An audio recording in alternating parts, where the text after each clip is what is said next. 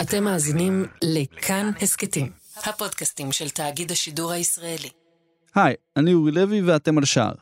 למונדיאל 2002 שנערך ביפן ובדרום קוריאה, ארגנטינה שלחה את אחת הנבחרות הכי מוכשרות, הכי אינטליגנטיות והכי עמוקות בהיסטוריה של הכדורגל העולמי. רק תקשיבו לשמות. גבריאל בטיסטוטה, הרנן קרספו, דייגו סימאונה, פבלו איימר, חואן ורון, חוויאר סנטי, מרסלו גז'רדו, מתיאס אלמדה, מאוריסיו פוצ'טינו. אפשר להמשיך. היו שם עוד. בתפקיד המאמן, אחד ממוחות הכדורגל החריפים בתולדות המשחק, מרסלו ביאלסה. על הנייר, החלום הרטוב של כל ארגנטינאי וארגנטינאית. נבחרת ארגנטינה הגיעה למונדיאל 2002 שהגביע בכיס. אחד הכיסים תבחר איזה כיס.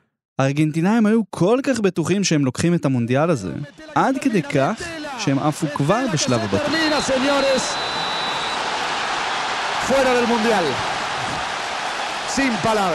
וזה בדיוק העניין. כי בזמן אותו מונדיאל, האתגר האמיתי של ארגנטינה היה בכלל הכיס. כן, כן, הכיס של כל אחד ואחת מהאזרחים שלה. באותם ימים המדינה העצומה הזו, העשירה כל כך במשאבי טבע, יצואנית הבשר המובילה בעולם, חולת הכדורגל והאסדו, שכבר ידעה בעברה תקופות לא קלות, הייתה בשיאו של המשבר הכלכלי החמור ביותר בתולדותיה. המשבר הכלכלי של 2001 הוא באמת משבר חסר תקדים, שיותר מ-50% מהאוכלוסייה בארגנטינה יורדת אל מתחת לקו העוני, שזה דבר מדהים. עכשיו, הכי קל זה לנסות לאמוד את השורשים של מדינות כדורגל בזמן הצלחה. כשזוכים בטורניר, כשמגיעים לאיזה גמר, ואז לקשר את זה גם לתהליך או למודל כזה או אחר של הצלחה. אבל לפעמים, נבירה בכישלון חושפת דברים אחרים. או מאששת את מה שכבר חשבנו. ארגנטינה של 2002 היא כנראה אחת הנבחרות הכי טובות בעולם שלא זכתה בשום דבר. היום אנחנו חוזרים למשבר הגדול ההוא דרך המשחקים עצמם וההיסטוריה הארגנטינאית המורכבת. ננסה להבין את הקשר בין מצב כלכלי לביצועים של נבחרת, איך שמחה יכולה להיות טוטאלית גם כשהיא מעולה בעצב, את המקום של האלבי סלסטה בלב ובתודעה של הארגנטינאים, וההשפעה האמיתית שלה על החיים במדינה המדהימה והמשוגעת הזאת. ואמוס.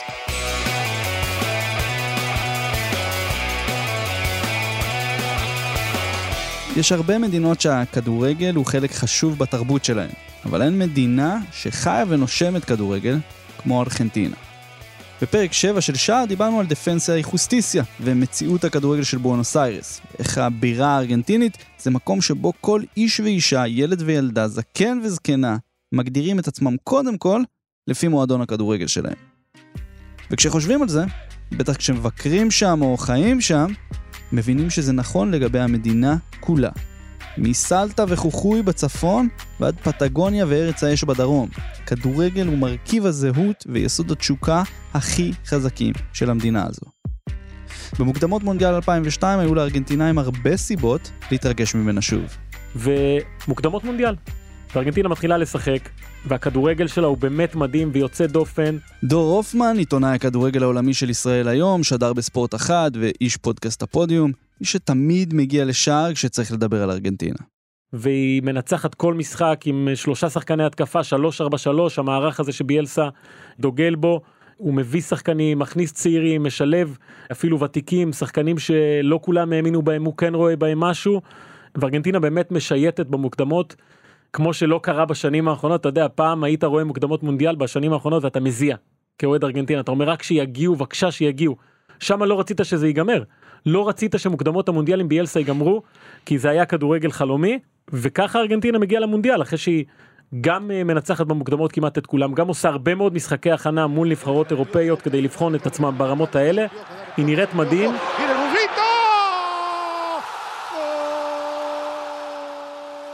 בחמישה בספטמבר 2001, תשעה חודשים לפני שריקת הפתיחה בסיאול, ארגנטינה כבר הבטיחה את מקומה במונדיאל.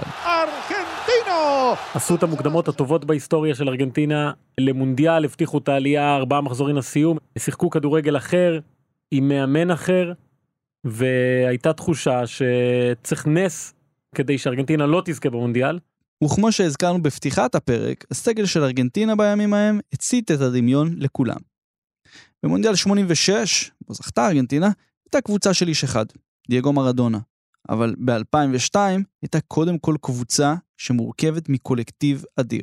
הנבחרת של 2002 מבחינת סגל, מבחינת uh, פוטנציאל, אני חושב שהיא מעל כולם בפער, היא הנבחרת הכי שלמה. בכל עמדה אולי תוציא את השוער, נבחרת עם הגנה חזקה וחכמה כמו שאמרת, אז היה שם פוצ'טינו במרכז ההגנה, קישור עם ורון, סימאונה, עוד אחד שיצא uh, להיות אחד המאמנים הגדולים, התקפה עם בטיסטוטה, קרספו, קישור גם היה שם את איימר. ועד כמה היה לנבחרת ההיא IQ כדורגל גבוה?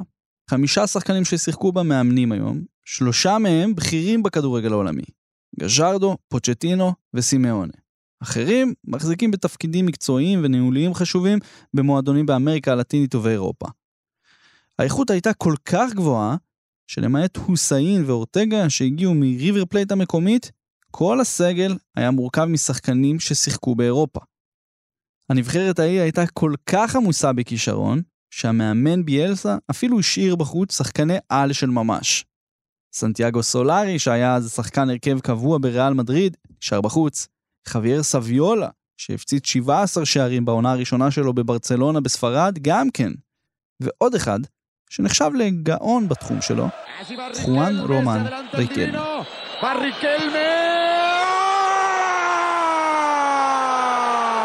הסיפור הוא כזה עם הסגל של ביאלסה, כי מה שהוא לקח בחשבון זה את ההופעה של הרבה מאוד מהשחקנים בקופה אמריקה ב-99.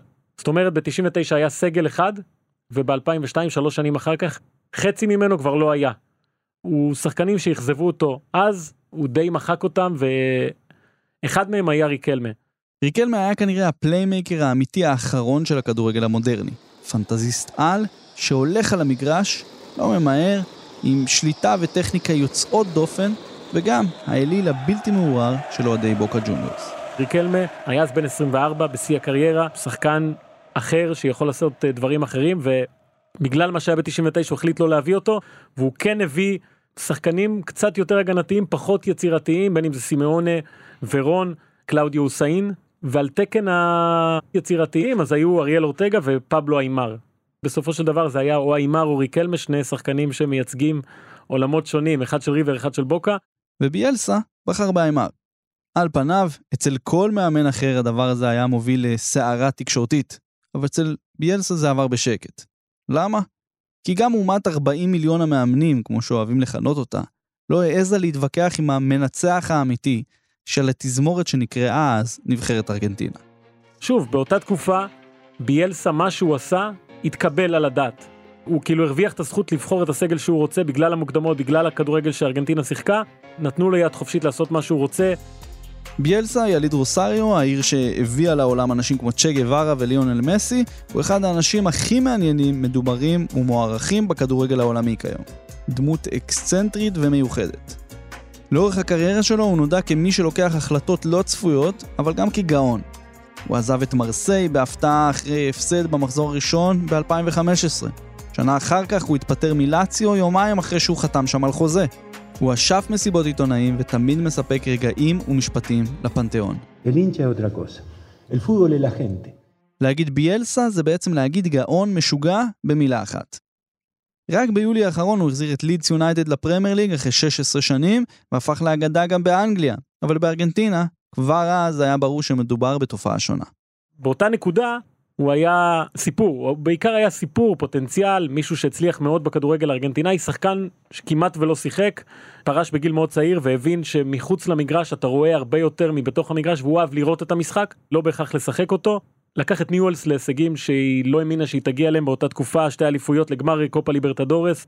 אחרי זה הלך למקסיקו לעשות שם כל מיני אה, הרפתקאות מעניינות באטלס באמריקה. אחר כך הלך לוולס סארספילד, לקח גם אותה לאליפות. והיה ברור ל... לעם ארגנטינאי, לפחות באירופה לא ממש הכירו אותו, שיש פה מישהו אחר.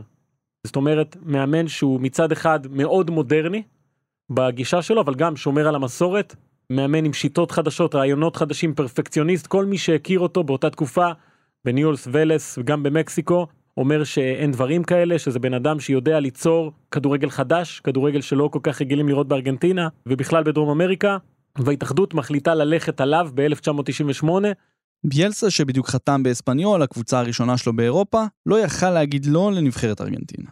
והוא מגיע וזה בן אדם אחר שלא מתראיין אלא רק במסיבות עיתונאים ומדבר כדורגל בשפה קצת אחרת ואז מתחילים לשחק. ההתחלה שלו לא הייתה קלה.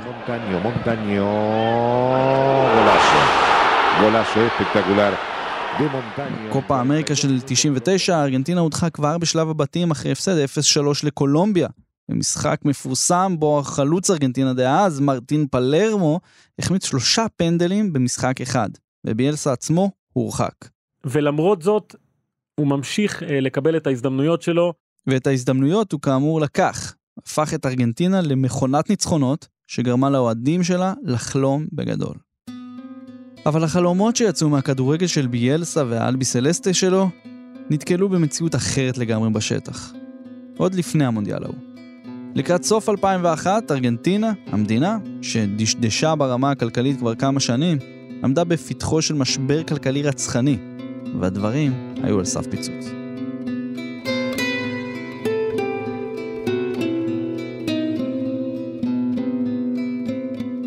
Habla al país el presidente de los argentinos, doctor Fernando de la Rúa.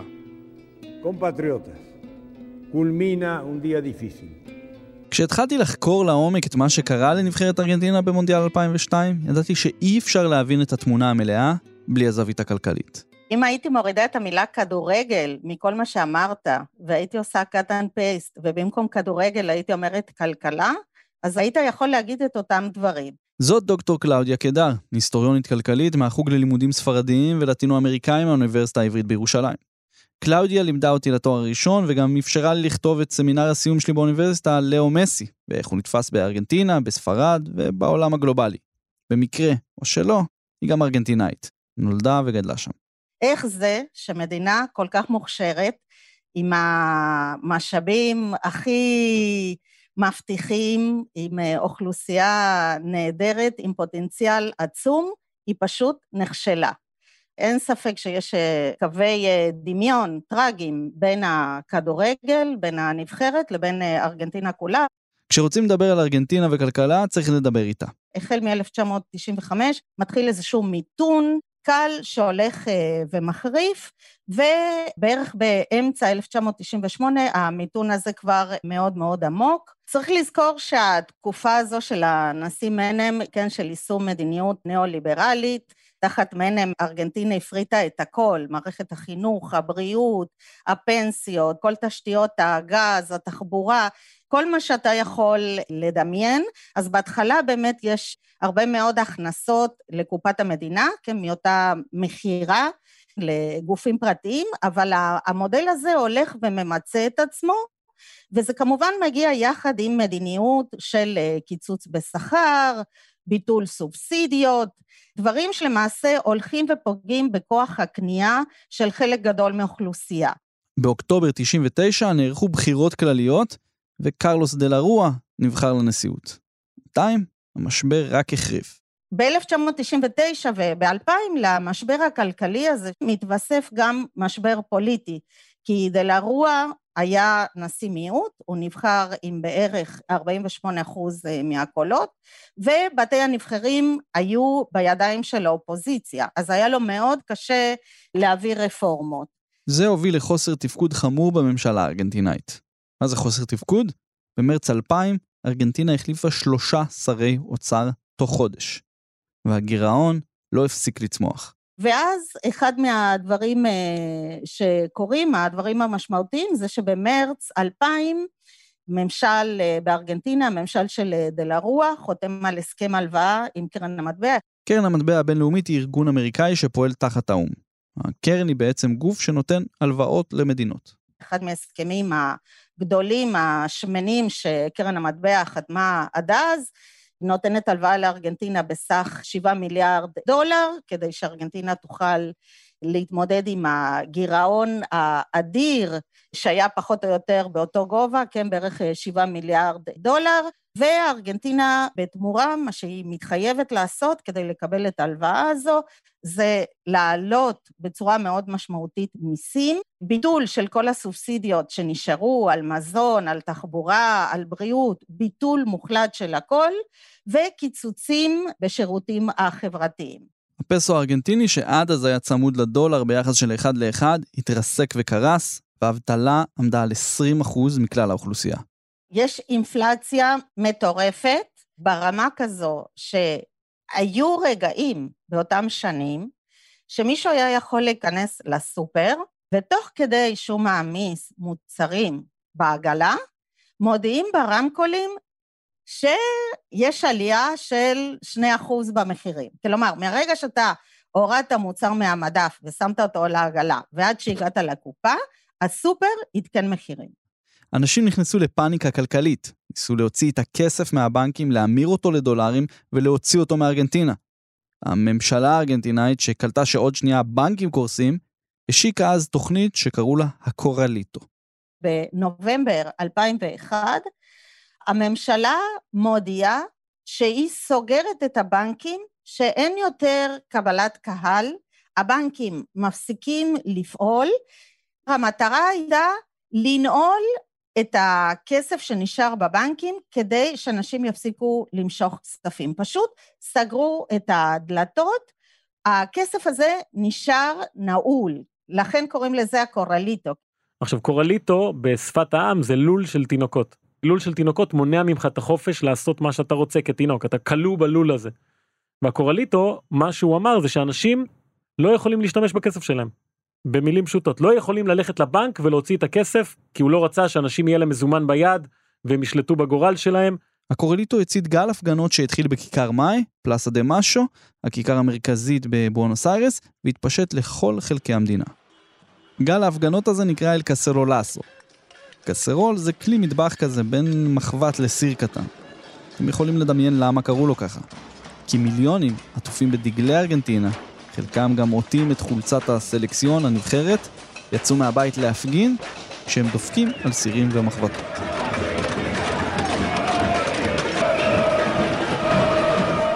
איך המדינה פתאום מחליטה שהאדם לא יכול בכלל לגשת לחסכונות שלו. זה הדבר הכי קיצוני שאתה יכול להגיד למישהו. יש לך כסף, אתה לא יכול לגעת בו. וכמובן שהמשבר הזה היה חריג וחריף, גם בגלל התגובה מבחינת מספר אנשים שהשתתפו, מעשי ביזה נגד סופרים בשביל לגנוב אוכל, באמת דברים בלתי נתפסים בהקשר של ארגנטינה, מהומות על מזון, מהומות כלכליות שמסתיימות עם הרוגים בידי כוחות המשטרה, ועם נשיא שחייב להתפטר בעקבות התגובה החברתית למשבר, שהוא לא מצליח להשתלט עליו. ולא רק זה שהוא חייב להתפטר, חייבים לפנות אותו מארמון הנשיאות במסוק, כי מסוכן מדי לתת לו להסתובב אפילו ברכב משוריין ברחובות. האבטלה המשיכה לתפוח, ומעל לחצי מאוכלוסיית המדינה חיה בעוני. ההפגנות הלכו והתגברו, ואיתם גם אמצעי הפיזור שבהם השתמשה המשטרה. בהתחלה גז מדמיע, אחר כך מכתזיות, בהמשך כדורי גומי, ובסוף גם כדורים חיים.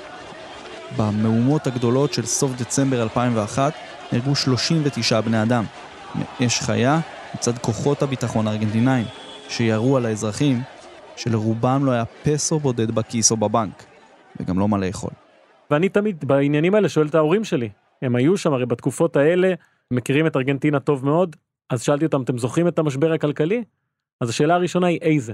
תמיד יש משבר כלכלי בארגנטינה, וזה באמת היה החריף מכולם, הקשה מכולם. נכון. בוודאי שזה מטורף, אבל כמובן שיש היסטוריה. אנחנו מדברים על כוחות אה, משטרה וכוחות ביטחון, שזה מה שהם עשו תחת משטרים צבאיים. ופה קלאודיה נוגעת באחד הפצעים הכי קשים של ארגנטינה כמדינה. וכן, גם בזה הכדורגל קשור.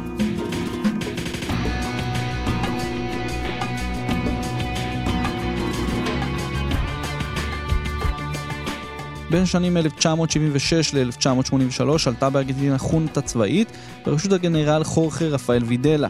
חונטה שהפכה את ארגנטינה לדיקטטורה. Se comunica a la población que a partir de la fecha el país se encuentra bajo el control operacional de la Junta Militar.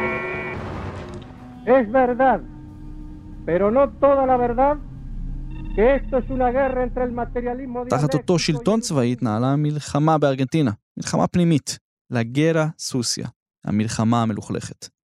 כל מי שהתנגד למשטר הפך לאויב, והמדינה רדפה כל מי שנחשב לשמאל, קומוניסט, מאנשי ציבור, סופרים, עיתונאים ועד סתם אנשים מהרחוב, האזרחים הקטנים.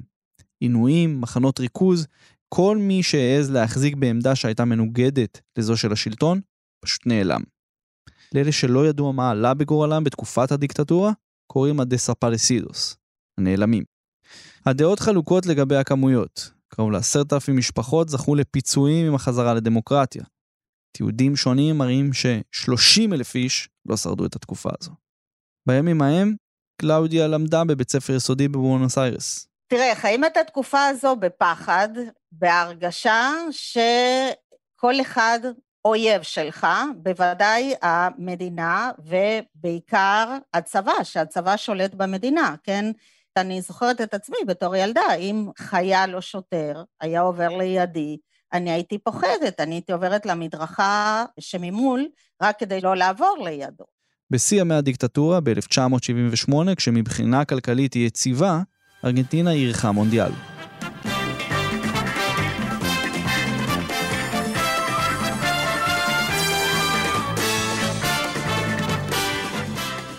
אני הייתי ילדה בבית ספר יסודי ב-78.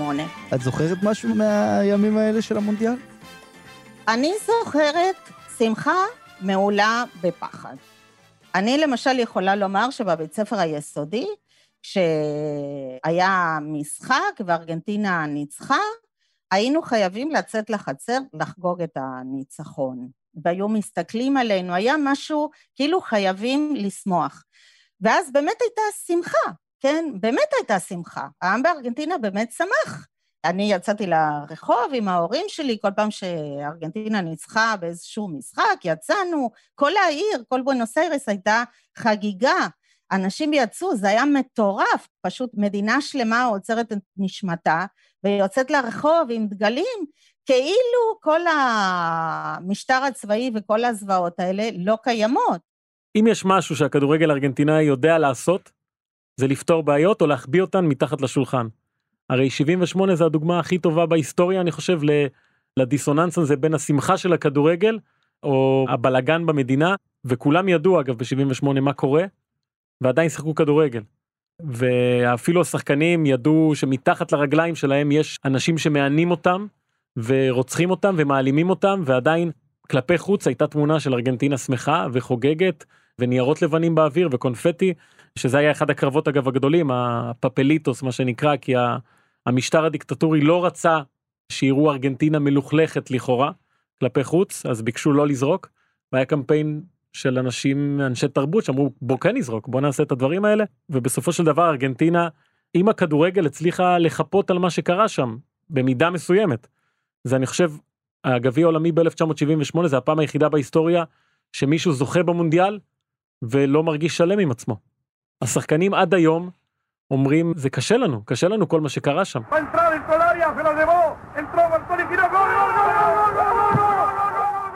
ניצחון על הולנד 3-1 בהערכה משערים של מריו קמפס ודניאל ברטוני באיצטדיון המונומנטל, כשמתחתיו נוהל אחד מבתי המעצר והעינויים של הדיקטטורה, שבו הוחזקו האויבים הפנימיים של המשטר.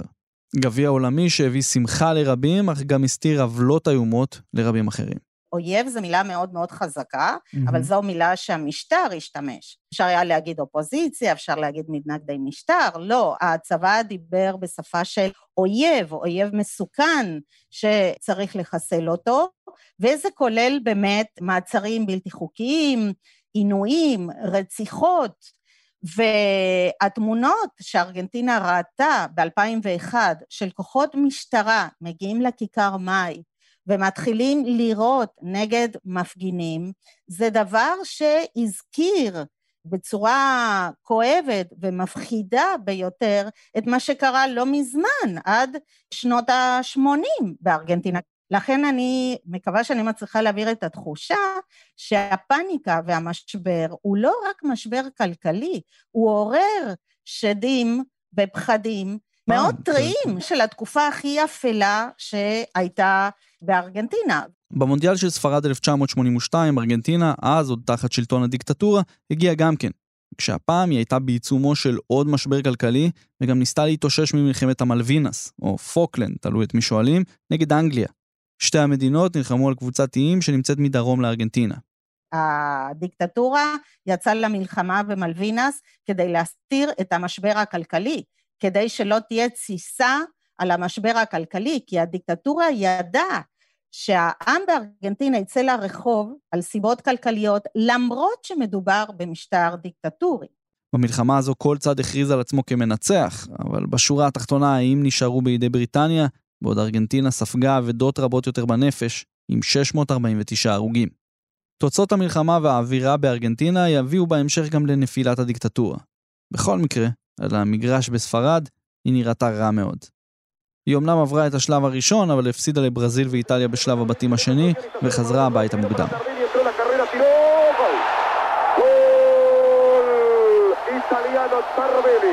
במקסיקו 86, ארגנטינה נהנתה מהכישרון של דייגו מרדונה, עליו הרחבנו בפרק 32 של שער. למרות שהוא היה מוקף בחבורת שחקנים לא הכי מוכשרים, זה הספיק כדי לקחת את הגביע, ועל הדרך גם לנצח את אנגליה. זכייה במונדיאל, כשברבע הגמר מרדונה תוקע את האנגלים עם שער אחד וירטואוזי בו הוא עובר חצי קבוצה כולל השוער ושער שני ביד, הוא עד היום זיכרון מתוק יותר מכל זיכרון אחר בכדורגל הארגנטינאי.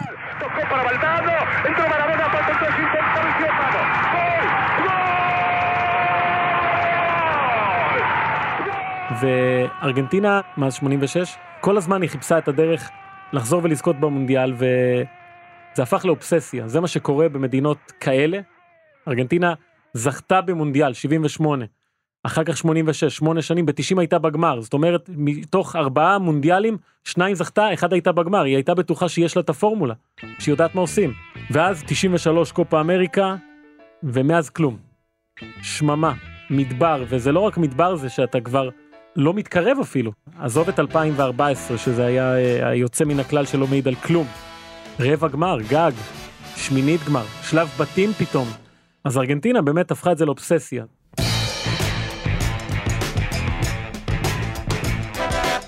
הפרטורה של 2001 לא נפתחה. השחקנים לא קיבלו כסף, החליטו שהם לא משחקים כדורגל, העונה נתקעה, נדחתה, הסתיימה באיחור, למרות שרוב השחקנים בסגל, כן, אם אנחנו מסתכלים עליו, כמעט כולם באירופה שיחקו באותה תקופה, הוסיין ואורטגה היו היחידים שהגיעו מארגנטינה, אז עדיין, הם ידעו שאין כסף כרגע בהתאחדות, בכלל בכדורגל הארגנטינאי, ואני חושב שהם שמו לב לזה כשהם הגיעו למונדיאל ביפן וקוריאה, אז לא הייתה תקשורת ארגנטינאית. זה היה אחד הסיפורים הגדולים, הרי ארבע שנים אחורה בצרפת, זה היה קרנבל, היו מאות עיתונאים ארגנטינאים שעשו מה שהם רוצים, ביפן וקוריאה על פי ספרים ותקשורת היו 30 עיתונאים ארגנטינאים. עכשיו אנחנו, אני ואתה היינו במונדיאל ברוסיה, היו עשרה ישראלים, 20 ישראלים וישראל משתתפת. יש אלפים ארגנטינאים, לא היה להם כסף, הם ידעו שאם הם קונים פחית ביפן של קוקה קולה, אין להם כסף. אז לא היו כמעט עיתונאים, השחקנים הארגנטינאים הרגישו טוב מאוד את המצב, הם ידעו בדיוק מה קורה שם, פבלו אלברסס, סוציולוג וסופר ארגנטינאי, כתב מאמר על אוהדי הכדורגל בארגנטינה לקראת מונדיאל 2002 בעיצומו של המשבר. בין השאר, במחקר שלו, אלברסס התבסס על סקרים של העיתונים הגדולים. בשאלה מי הן הנבחרות שהקהל לא רוצה שיזכו בטורניר, עלו שלוש תשובות מרכזיות. אנגליה, שלאחר מלחמת מלווינס פוקלנד הפכה כאמור למדינה השנואה בארגנטינה, הגיעה למקום הראשון עם שליש מהקולות. למקום השני הגיעה היריבה הגדולה של הארגנטינאים ברזיל, עם 21% מהקולות. ובמקום השלישי, עם 12%, נבחרת ארצות הברית. למרות שדי ברור היה שלאמריקאים אין סיכוי ממש לזכות במונדיאל, היה לזה קשר ישיר למשבר הכלכלי החמור של ארגנטינה. בעיקר על רקע החובות והיחסים של ארגנטינה עם קרן המטבע והבנק העולמי, גופים אמריקאים לכל דבר ועניין. אלברסס עצמו רואה בזה ביטוי של ממש לרגשות אנטי-אימפריאליסטיים. המצב החברתי, כלכלי, פוליטי במדינה, יחד עם המתח שבין ארגנטינה כפריפריה לטינית לארצות הברית הגדולה, חדר ישירות מן המשבר הכלכלי וחשבונות הבנק האבודים לתוך שיח הכדורגל הארגנטיני.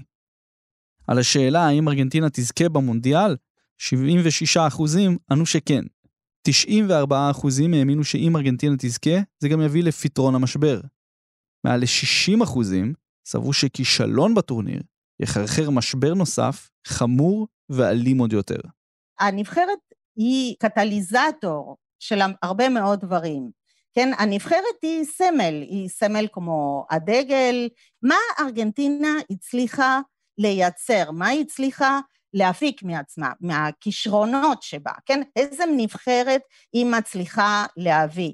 הגאווה הלאומית תלויה בתוצאה של הנבחרת, אבל ארגנטינה משוכנעת שהיא נולדה לגדולות, שהיא הבטחה אדירה, שהיא בקרוב תהיה מעצמה לא רק באמריקה הלטינית, אלא בכלל. ארגנטינה הבטיחה את העלייה שלה למונדיאל, שיחקה, והיא הייתה בטוחה שזה בידיים שלה.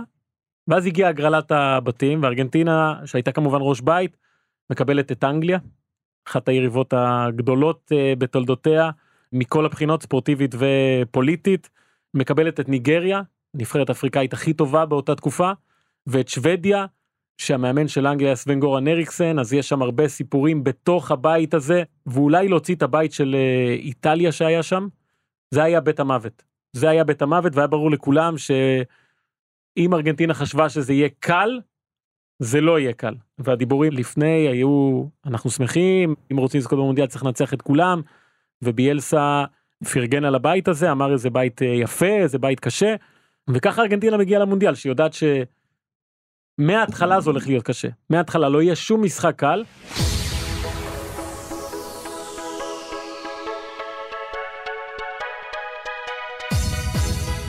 והמשחק הראשון הוא ניגריה. עם קנו בהרכב ג'יי ג'יי אוקוצ'ה, אחת הנבחרות הכי טובות של ניגריה.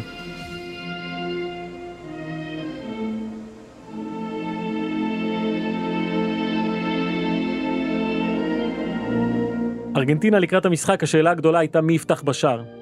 היה בוננו, ובסופו של דבר ביאלסה בחר בקוואז'רו. לא קוואז'רו של היום, אחד אחר, פבלו קוואז'רו, מעלה את ההגנה שלו עם אה, שלושה שחקני הגנה, סנטי וסורין בכנפיים, קישור עם ורון, סימאונה, אריאל אורטגה, ובהתקפה בטיסטוטה ופיוכו לופס. זה מה שהוא מעלה, כשעל הספסל יושבים קילי גונסלס, קרספו, איימר. זה לא ייאמן. כן, וארגנטינה לא משחקת טוב במשחק הזה, וזה, אתה יודע, בעדינות. אחרי המוקדמות שהיא הייתה מבקיעה כמויות של שערים, מחצית ראשונה 0-0, ברור שקשה לה, בטח בכדורגל שוטף, במשחק מסירות שאפיין אותה, פתאום המסירות לא מגיעות, הלחץ מתחיל לעשות את שלו, ואז במחצית השנייה, דקה 60 ו, כדור קרן של ורון, ובטיסטוטה, תמיד הוא כובש במשחק הפתיחה של המונדיאל, עם הראש בזווית קשה, נותן 1-0 לארגנטינה.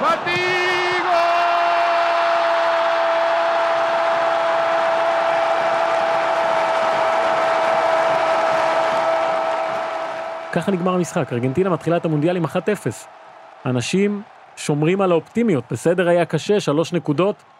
מה צריך לקרות עכשיו כדי שלא נעלה? כאילו זהו, זה המשימה הראשונה הושלמה, וארגנטינה מתחילה לחגוג, להרגיש שזה מגיע. בינתיים בארגנטינה הממשלה הודיעה בשקט, בזמן החגיגות, על הכוונה להפוך את כל החסכונות לאגרות חוב ממשלתיות. דבר שהפך כמה מההתקהלויות באותו ערב לעוד עימותים בין אוהדים מפגינים למשטרה.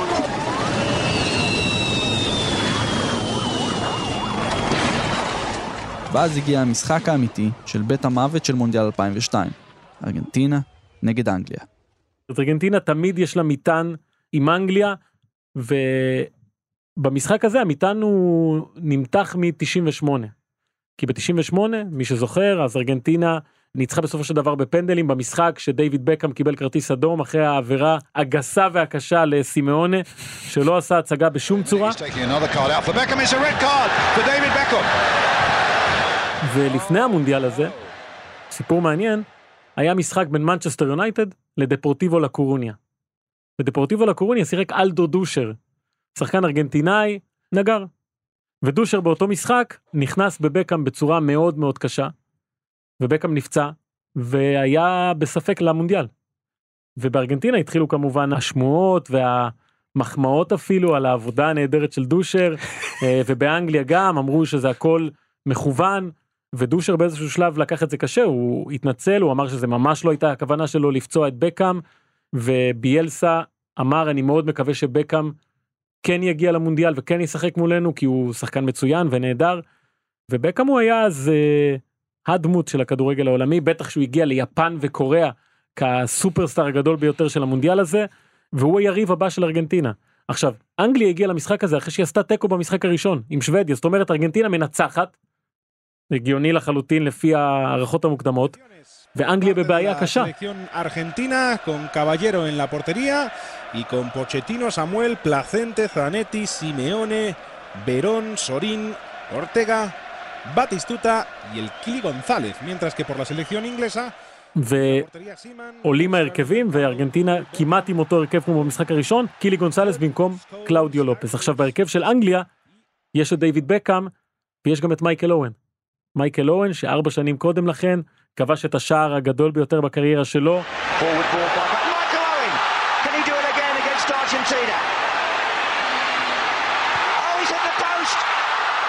ומתחיל המשחק הזה ושוב ברור לכולם שזאת לא ארגנטינה. זאת לא ארגנטינה המרכז השדה שלה לא מצליח להעביר שתי מסירות אוהן עם ניסיון ראשון לקורה כמעט וכובש. ארגנטינה מתקשה מאוד להגיע למצבים וממש לקראת סיום המחצית הראשונה אוהן, מקבל כדור בתוך הרחבה, מטה את אה, פוצ'טינו, פוצ'טינו מפיל אותו, פנדל, השופט במשחק פייר לואיג'י קולינה, אי אפשר להתווכח איתו, כדור על הנקודה הלבנה, ומי שניגש לבעוט הוא דיוויד בקאם. עכשיו בשער, פבלו קוואז'רו, מולו דיוויד בקאם, שבקאם יודע טוב מאוד שלפני ארבע שנים ארגנטינה הפכה אותו לאויב האומה. אנגליה לקחה מאוד קשה את מה שהוא עשה שם, האשימה אותו בהפסד, בהדחה, ו... ארגנטינה כמעט פצע אותו לפני המונדיאל. זאת אומרת שהוא מגיע שהוא יודע שארגנטינה זה הדבר הכי רע שקרה לו בארבע השנים האלה מכל הבחינות. ואם הוא כובש הוא גואל את עצמו. ואנחנו ראינו את בקאם בועט פנדלים לאורך הקריירה. הוא עדין, הוא רך, הוא מדויק, הוא חכם. פה הוא הפציץ לאמצע, שיהיה מה שיהיה. שאני אגיד מילה גסה שיזדיינו הארגנטינאים האלה. Hold the cups and the glasses back home.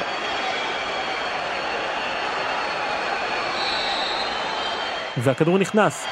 You can smash them now. Beckham has scored for England. 44... והחגיגה שלו לא הייתה חגיגה של גול בדקה 44 מחזור שני במונדיאל, זה היה גול של דקה 90 בגמר מונדיאל. תפס את החולצה, את הסמל, הלך לאוהדים, והשער הזה לקח את הביטחון הנמוך גם ככה של ארגנטינה באותו שלב במונדיאל, משחק וחצי כבר שהם לא מצליחים לעשות כלום כמעט, וריסק אותו. וורון שהיה הכי טוב במשחק הראשון, היה נוראי במשחק הזה והוחלף במחצית, פבלו איימר נכנס. ואיימר היה בסדר, נקודת האור. ארגנטינה תסיים את המשחק הזה עם 20 בעיטות לשער או 16 בעיטות לשער, ועדיין זה לא היה זה, שום דבר לא הלך, ומה שביאלסה התחיל לעשות באותו שלב שמאוד הרגיז את הארגנטינאים, זה להחליף חלוץ בחלוץ. הוא הוציא את בטיסטוטה, הכניס את קרספו. לא שם את שניהם ביחד. היה לביאלסה תבניות משחק, שהוא לא זז מהן, הוא כל הזמן שמר על הרעיון שאיתו הוא הגיע, וזה עלה לארגנטינה במשחק הזה, בהפסד 1-0, הפסד נוסף לאנגליה. ארגנטינה אמנם ניצחה ב-86, ניצחה בפנדלים ב-98, אבל עוד הפסד מול אנגליה ועוד הפסד בשלב כזה, במצב כזה, זה היה הדבר הכי גרוע שקרה לנבחרת הארגנטינאית, שמגיעה למשחק האחרון מול שוודיה, שהיא צריכה ניצחון כדי לעלות לשלב הבא. הכל התנקז למשחק הזה. הציפיות, התקלות, המשבר הכלכלי, הפסד לאנגליה, ההיסטוריה, הכל.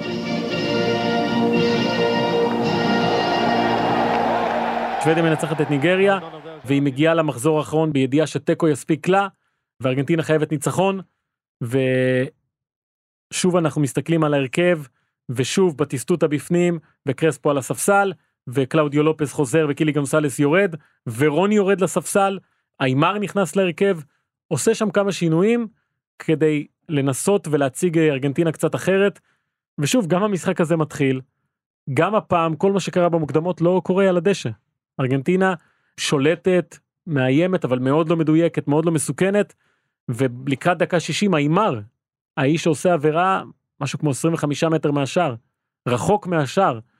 והשוודים מצליחים לייצר מהבעיטה החופשית הזאת שער של סוונסון, שמחייב עכשיו את ארגנטינה לכבוש פעמיים. Gol de Suecia. 13 minutos y medio. נכנסים אה, ורון וקילי גונסלס, ורק בדקה 88 אורטגה במהלך אישי מצליח לקבל פנדל, והוא מחטיא אותו. קרספו אף מגיע לריבאונד וכובש את האחת אחת. Va,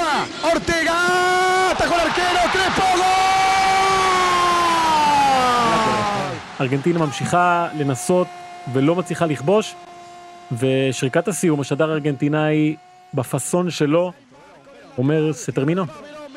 זה נגמר, בשקט.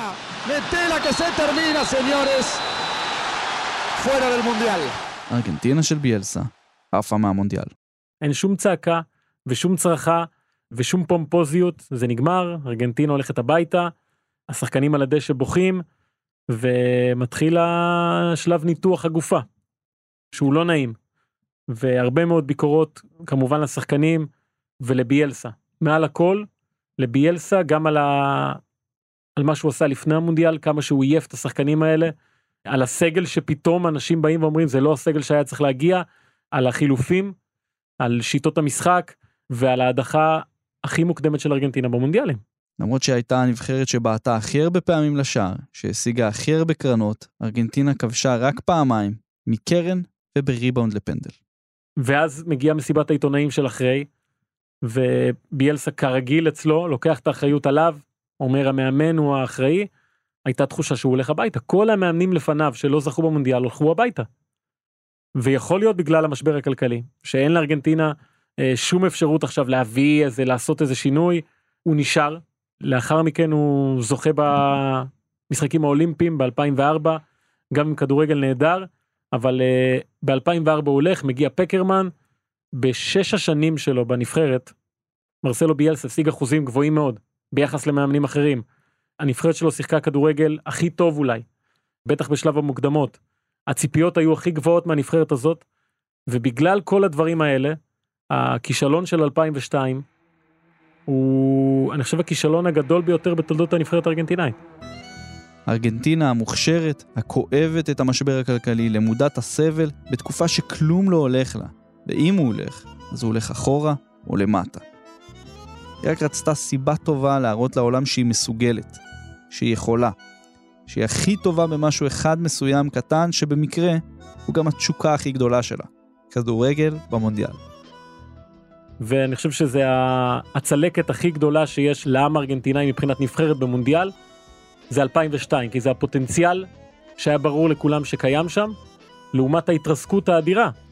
ועד היום מלקקים את הפצעים על מה שהיה שם, ובדיעבד יגידו אנשים שהיא נראתה מדהים מדי, מוקדם מדי, יותר מדי, הרבה משחקים, אנשים כבר, רובם הגיעו עייפים, מנטלית, פיזית, למונדיאל הזה. בגלל השיטות של ביאלסה? בגלל השיטות, בגלל המשחקי הכנה הרבים, האינטנסיביות באימונים, זה בן אדם שלא משאיר שום דבר לספק. הוא יורד לפרטים ברמה הכי קשה.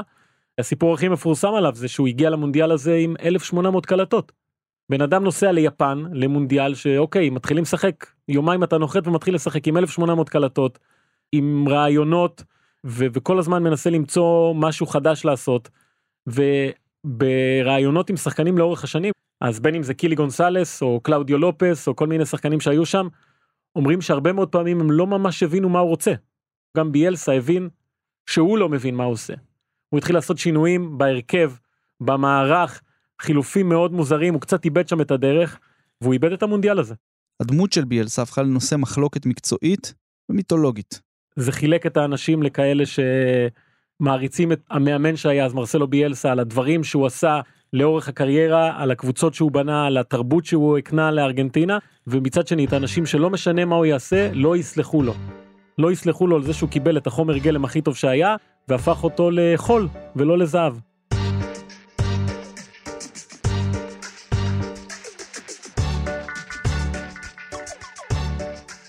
קצת אחרי המונדיאל, ארגנטינה המשיכה להיאבק במשבר.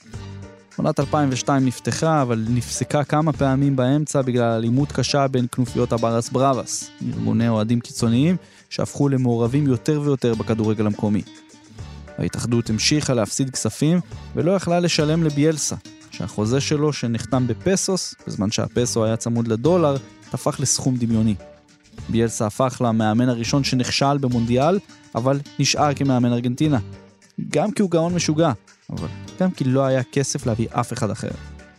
התחזית של 60% ממצביעי הסקר של אלברסס לא התממשה. ארגנטינה התרסקה במונדיאל, אבל כמו השדר שחתם את השידור, כך גם המשבר הכלכלי פשוט התאדה לאט ובשקט, האלימות בין המפגינים לכוחות הביטחון שכחה לאט לאט, ובסוף 2002 ארגנטינה התחילה לטפס למעלה. ביאלסה עוד הספיק להוביל את הנבחרת האולימפית למדליית זהב באתונה 2004, אבל עזב אחריה. בינתיים, בין רוסריו לברצלונה, העתיד של הכדורגל הארגנטינאי התחיל להתפתח בדמותו של ילד נמוך עם בעיית גדילה בשם ליונל אנדרס מסי. נבחרת ארגנטינה לא זכתה במונדיאל הבא ב-2006, וגם לא באף מונדיאל שבא אחר כך. הכדורגל הארגנטינאי מנסה תמיד לייצר סיפור הצלחה אחר עבור ארגנטינה שסובלת מבפנים. בגלל זה האובססיה למרדונה ולחזרה לרגע האושר העילאי הזה שהוא סיפק להם במונדיאל 86. הנבחרת שלנו הכי מדהימה. יש לנו את השחקנים הכי טובים. יש לנו את המאמנים הכי מדהימים. רק אנחנו באמת מבינים בכדורגל, ואנחנו מאה אחוז יותר, אנחנו לגמרי מושקעים בדבר הזה, אנחנו נראה לכולם מה הנבחרת שלנו מסוגלת לעשות, אבל זה בעצם מה ארגנטינה שלנו מסוגלת לעשות. זה גם הבסיס לאכזבה מכל היורשים של דייגו לאורך השנים, וממסי במיוחד, שלא הצליח למלא את החור הזה ולספק לארגנטינה את האושר שהיא כל כך מחפשת. האובססיה המטורפת הזאת להראות מה הם שווים, על אמת, בחיים, אבל על מגרש הכדורגל. וזה בכלל לא משנה מי השחקנים או מי המאמן, או כמו שראינו מה המצב הכלכלי. כי בכדורגל הארגנטינאים רואים את עצמם כהכי טובים בעולם, סוגה עילית. בזכות אותו עשור וקצת שבו המונדיאל הסב להם כל כך הרבה אושר. בזמן המונדיאל הכל מתבטל, והאמונה שאפשר לעשות משהו גדול מתעלה על הכל. וככה הדגל עולה וגם החולצה עם הפסים. זו כנראה הבעת הרגש והגאווה הלאומית הכי בסיסית שיש בארגנטינה, לא משנה מה התנאים. ואת זה אפשר לטעום בכל צ'וריפן שמחוץ לאצטדיון, בכל קיל מסקרה, בכל כוס של פרנט עם קולה, בכל מילנסה, ולראות בכל גרפיטי של מרדונה שמקשט איזה קיר בשכונת עוני. את האסקפיזם, ההזדהות והביחד המוחלט הזה, שהוא סיפק להם והולכת איתם עד היום. תמיד זה ככה, הנבחרת הארגנטינאית היא המכנה המשותף הכי גדול של ארגנטינה.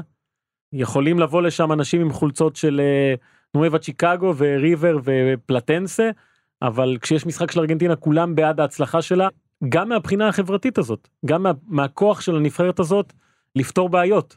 זה קרה ב-78, זה קרה בעוד הרבה מאוד תקופות לאורך ההיסטוריה. יש לנבחרת הזאת כוח עצום, ובסיטואציה הזאת של 2002, היא לא הצליחה להשתמש בכוח הזה. להפך, אני חושב, היא, היא נחלשה. היא נשברה והתרסקה, וזה היה די זהה למצב הכלכלי. מונדיאל של 78 ו-86, המצב הכלכלי בארגנטינה טוב, וארגנטינה לוקחת את המונדיאל. ב-82 וב-2002 המצב הכלכלי בארגנטינה איום ונורא, ולא רק המצב הכלכלי, גם המצב הפוליטי, החברה כולה בדיכאון, במשבר, ולארגנטינה הולך רע מאוד במונדיאל, למרות שב-2002 היא הגיעה עם נבחרת החלומות, הנבחרת הכי מבטיחה. אני לא עצוב מזה שארגנטינה נכשלת כל הזמן. באותו רגע אני עצוב. ב-94 בכיתי, זה היה מול רומניה, זה קרה בדיוק ביום שבן דוד שלי נהרג בלבנון. תחשוב, כמה קשה. 98 ראיתי את זה עם אבא שלי, את ברקאמפ. היה עצוב מאוד. 2002 הוצאתי גימלים בטירונות כדי לראות את שוודיה מעיפה אותנו מהמונדיאל. 2006 הייתי בארגנטינה וראיתי את ההפסד הזה לגרמניה שארגנטינה שיחקה טוב והייתי עצוב. ב-2010 מרדונה ראינו כל המשפחה חטפו מגרמניה אחרי 10 דקות כבר המשחק הזה נגמר היינו עצובים. 2014 בגמר זה באמת היה עצוב. 2018 היינו באיצטדיון, ראינו את הדברים האלה קורים שם, וזה היה עצוב. אבל ביחד, זה חוויה לעוד את ארגנטינה. זה כל הרגשות יש לך. ומה שהכי יפה, שלמרות כל מה שאמרנו עכשיו, עדיין אני מאמין שפעם הבאה הם זוכים. פעם הבאה הם זוכים. עזוב אותך, זוכים פעם הבאה. וזה לא קורה.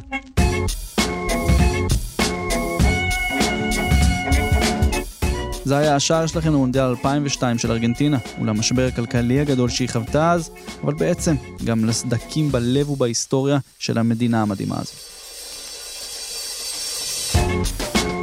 אתם מוזמנים להצטרף לקבוצת הפייסבוק של ההסכת, שער הסכת הכדורגל של כאן ובבא גול, וגם לכאן הסכתים, הקבוצה שמרכזת את כל הפודקאסטים של כאן. תודה לדור הופמן, תודה לדוקטור קלאודיה קדר, תודה לרום אטיק, לערן פיש ולרחל רפאלי.